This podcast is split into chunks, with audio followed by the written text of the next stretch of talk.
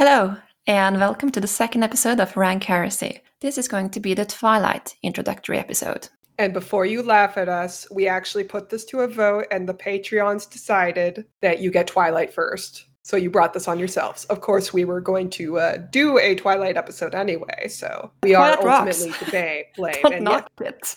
yeah, no, no, we don't knock Twilight here. That's not what we do. Not at all. All right, so with that, Okay, let's talk about so- Twilight. Yes. What is Twilight? Twilight is very famously the uh, love story of Bella and Edward, and according to internet, the worst love story ever told.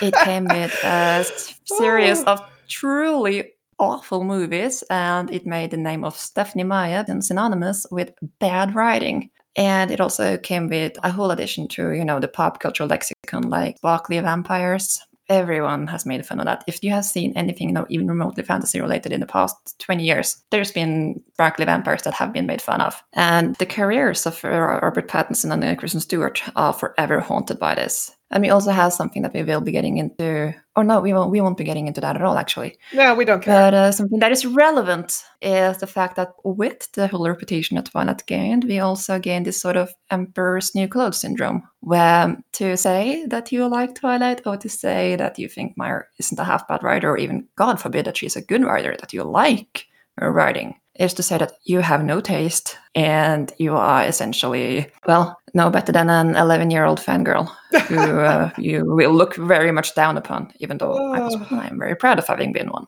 Why I mentioned the Emperor's New Clothes effect that surrounds Twilight is that it has sort of prevented any kind of meaningful or any kind analysis of Twilight beyond that. And then we come along and being rank heretics, we have lots and lots of fun with Twilight instead. Anyway, it is great, but I will add there has been analysis by uh, Tumblr pundits of a lot of the problematic aspects of Twilight that we won't be getting into here. And this is the treatment of Native American characters who were based on a real tribe, which was rather questionable. Jasper Whitlock's backstory that was completely unnecessary, the lack of racial diversity among the heroes of our cast, as well as the villain, and a bunch of other things a lot of analysis has been done on that. Again, most of the one we're familiar with are Tumblr pundits, but not really the point of our podcast. But we're just throwing out there that that does exist and is a very legitimate topic to discuss. To add in what Jasper's backstory is, it's a throwaway line, but he was fighting on the Confederate side during the American Civil War. She That's really wanted a Texan. I don't know why. She sure just, did. She just really wanted a Texan. We'll probably talk about Jasper somewhere else. This is the introductory episode. So, this is to give you background on what Twilight is, what it's supposed to be about, and then what the hell we think it's about. We think that it's Othello, that it is Shakespeare's Othello, and that Bella is not so much a lead, so much as she is a very important and key figure in the events that unfold. But we honestly regard uh, the events of Twilight from the point of view of Carlisle Cullen instead.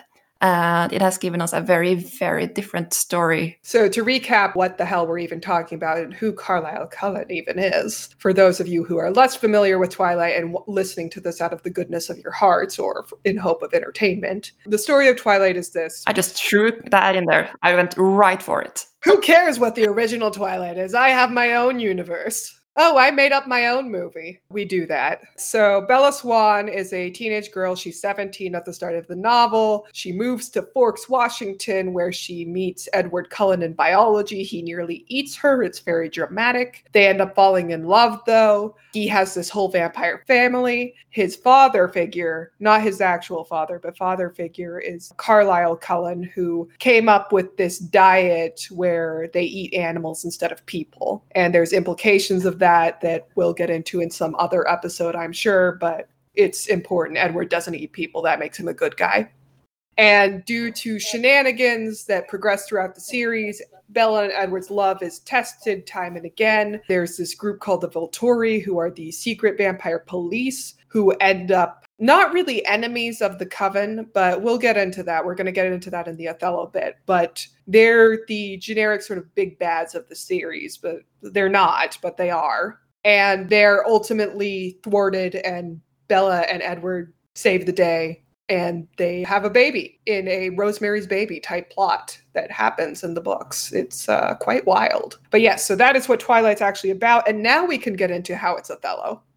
Actually, I have to say one thing first. When I said earlier that the movies were garbage, I really did mean it. The movies. Uh, no, but if you come here and have only seen the movies and do not really know Twilight beyond that, then frankly, you don't really know Twilight beyond that because the movies changed so much from They the books. did. We will have to devote at least one episode to that, but basically, do not let the movies color your perception of Twilight. Just don't. They were very much trying to make a marketable product, and it showed, and it actually succeeded. But the result is that you can't trust them. It's amazing it- succeeded though, because the, God, those movies are unwatchably bad. But anyway, this is not about the movies. This is about Othello, Twilight from the view of Carlisle Cullen. Bella is actually a catalyst in the story, or she's. I don't even want to call her the MacGuffin. She is something that Edward wants to earn, and she's the sort of the object of the plot, and she becomes the center of many different interests from many different people for a variety of reasons. But she's really more a catalyst for a series of actions that is ultimately a classic tragedy. And this all sets off with Carlisle Cullen's life being quite ordinary at the beginning of Twilight, when, of course, it is all put on his head by Edward, who falls for Bella, or at least develops an obsession with her. We'll get into that later in another episode.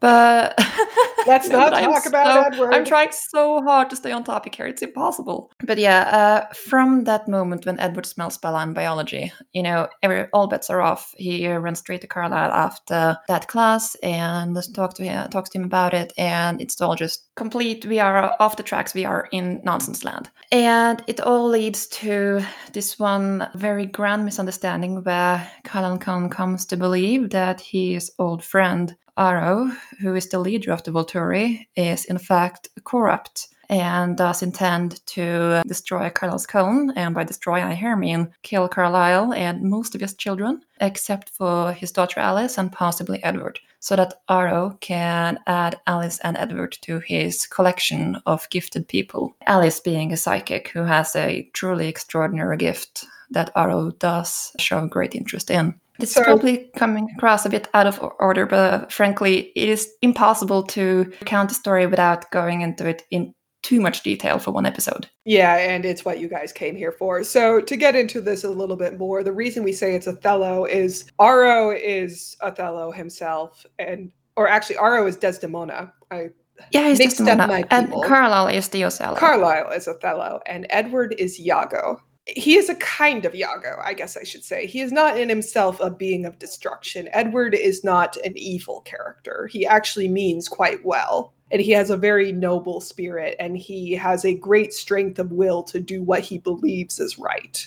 It's just what he believes is right is terrible. He is a horrible judge of character. He comes to believe the absolute worst of Aro, and he recounts all this to Carlisle, who is given circumstantial evidence that happens to point in favor of this. Carlisle comes to believe this.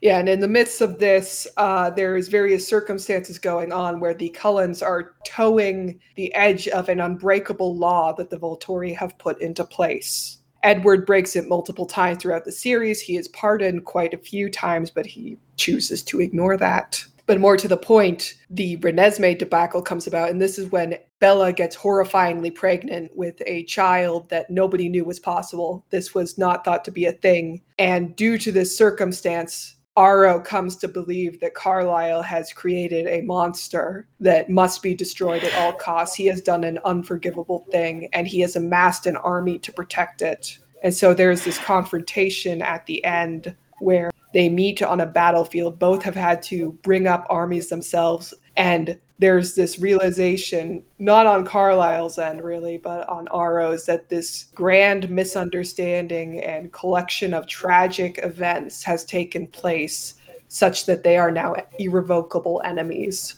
And it's, well, this is probably veering into Muffin and me being heretics, and this is definitely not something Meyer intended, but there is the fact that Carlisle did live with Aro for 20 very formative years when he was young, Aro being from ancient Greece. Carlisle was just there as his buddy, keeping him company for God knows what reason. I just, it is very hard to come away. And also, Aro speaks extremely fondly of Carlisle. It is mentioned that he speaks nonstop of how amazing Carlisle is to anyone who will listen. And uh, he Yeah. also gifts Carlisle a painting of his three buddies who are ancient kings of the immortal world, very important, and Carlisle, who just happened to be there for 20 years and was a bum.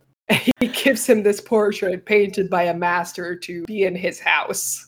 Well, you really come across, uh, uh, come away with the feeling that they've uh, very close friends, those two, which uh, makes them becoming enemies the way they are at the end of the series quite tragic.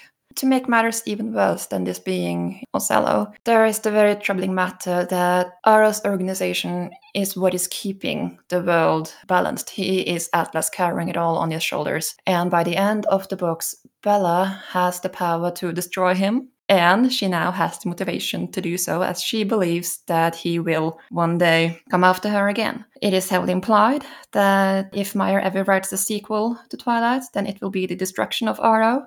That is essen- essentially breaking down, ending on the notion that Bella will bring about the apocalypse. We're talking like Mad Max style apocalyptic, not necessarily the uh, nucle- post nuclear wasteland, but that in terms of humanity or a boy and his dog is what I often think of.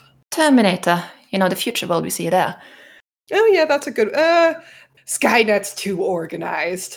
But yes, a lot like Terminator. The point being that vampires are, per Twilight, superbly powerful and kept under control solely by Aro. And Bella now becomes a threat to him. The Cullens all do. We just have this very, very tragic misunderstanding. Blame for all of it because at the end of the day, there was really well. Aro really had he, his life is Tucker and Dale versus evil. Yeah, it is. It is Tucker and Dale versus evil, and it's beautiful.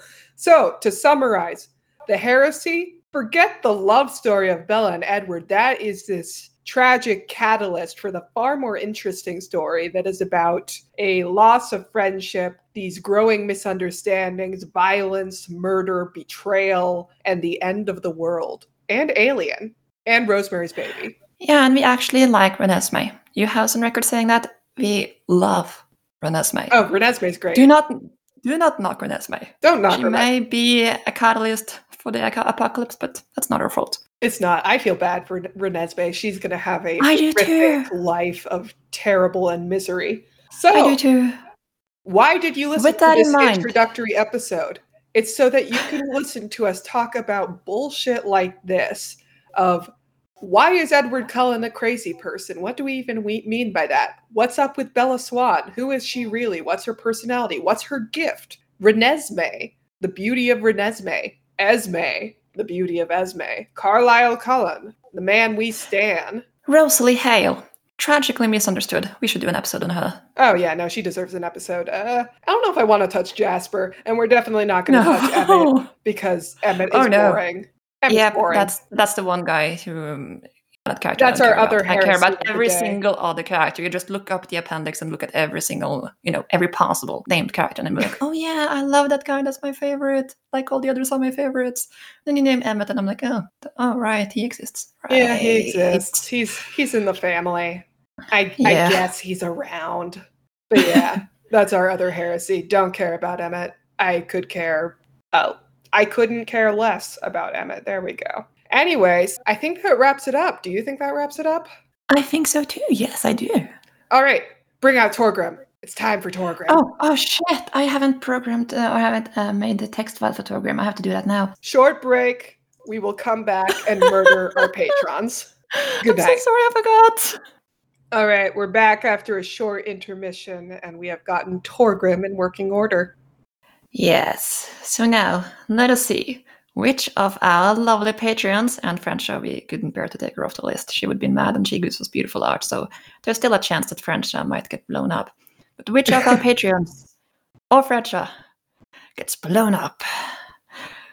I hope it's not Frencha. Uh. it would be sad We if she just got blown up twice in a row. And our Patreon student. But we have our results in, and Torgrim blows up David. Oh, David! Oh, the humanity! Oh, David, you lived such a short life and just blown up by a finger snapping vampire. My condolences to Clark. I am so sorry, David. You were a good patron. We shall miss you. All really right. shall. So uh, next time we'll be talking about uh, Harry Potter, doing our introduction to that universe, and talking about things like how Tom Riddle was a romantic this entire time. My God. All right. So with that, in case I don't see you, good afternoon, good evening, and good night.